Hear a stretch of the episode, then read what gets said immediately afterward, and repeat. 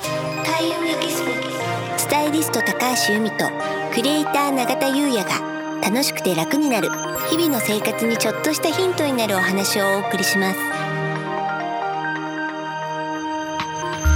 開運エキスポをお届けするスタイリスト高橋由美とクリエイター永田優也の楽しくて楽になるこんにちはクリエイターの永田優也ですこんにちはスタイリストの高橋由美です本日のテーマは、はい猛暑に負けない過毒対策はい暑いですよね暑いですうねんもう溶けそうですよねねうん今日とか体感40度うん、らしいですね。ですよねううんん、そう。火の季節の夏は、体に火毒が溜まって、金運にダメージを受けやすい時って言われてるんですよ。そうなんですうねん、うん火毒が溜まると、まあ、怒りっぽくなったり、イライラするう。んで、これらは、ゴンの気を消耗させてしまう行為で、それが金運にダメージを受けやすいと。そういったことなんですよね。まあ怒ったりとかね、うんイライラするとゴンの木がはい。なくなっていってしまうとそうなんですよ。うんじゃあこれどうしたらいいかと。はい我慢は禁物です。うんうん。なぜならば、我慢をすると無理の気が生じちゃうんですよね。うんうんだから我慢するのではなくて、発想の転換をするってことなんですよ。発想の転換、うん。例例ええばば、 今一緒になっちゃいましたねはい。はい、例えばね、はいまあ、自分がイライラしちゃったなうと。んそしたら、あ、まあ、私なんでこんなイライラしちゃうんだろうじゃなくて、はいあ、まあ、こんなに暑かったらしょうがないよね。うんイライラもするよね。とか、うんうん。あ、もう疲れてたんだな。とか、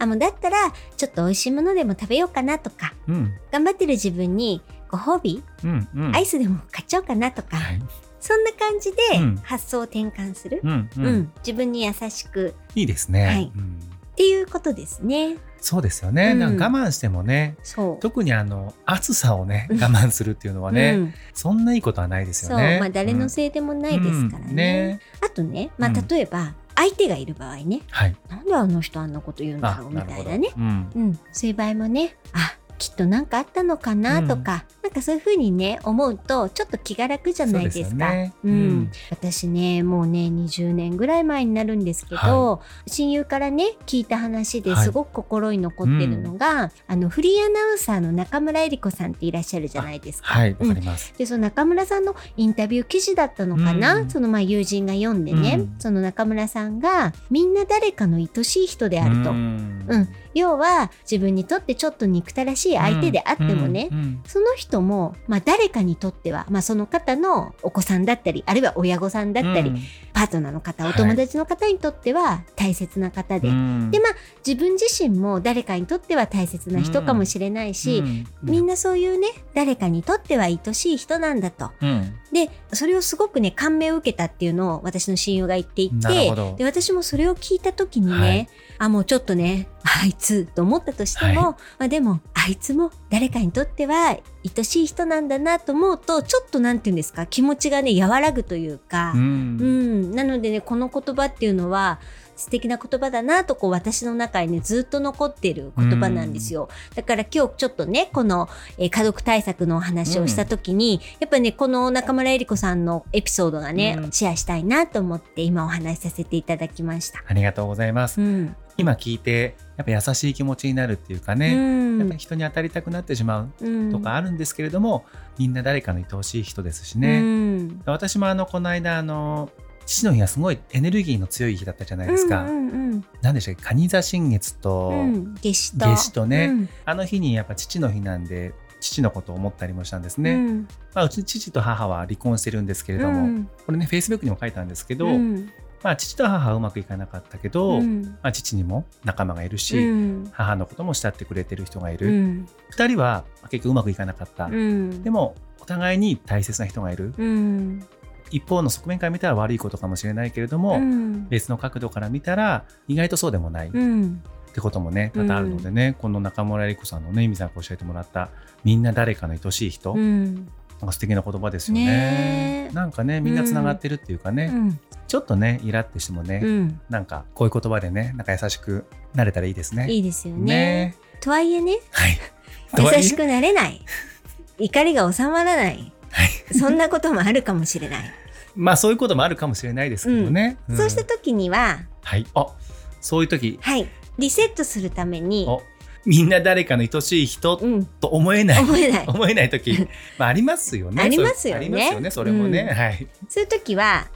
そういう時は。そういう時に有効な方法があります。これお実は、割と最近もね、ポッドキャストでね、話してるんですよね。覚えてるかな、永田さん。確か、うん、まあ、ヒノキですもんねそ。うです。家族がたまるとうん、ほこりっぽくなる。うん、つまり、ヒノキを消さなきゃですようね。ん、まあ、風水的に言うと、うんまあ相乗と相国があるので、ヒノキを消すのはうん、水、うん。水を飲む。当てちゃいましたね。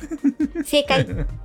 で、これやりねまし、たよね、こや間りましたよね割と最近ね。うんうんで、これポイントが、ゆっくり飲む。うんゆっくり飲む。そうなんあ、ですよ。そうなんですね。うんでまあ、これね、簡単にできますから、うんうんうんうんこれをちょっと覚えておくといいのかなと。はい、うん。ありがとうございます。はいで水を飲むといえば、うん。ゆみさん、はい。ポッドキャストのうん。 2回目浄化の回でしたっけ、うんうんの最後の方に教えてもらった、うんゆみさん毎朝早起きして 完璧な白湯を飲んでらっしゃるじゃないですか、あれもいいですよね。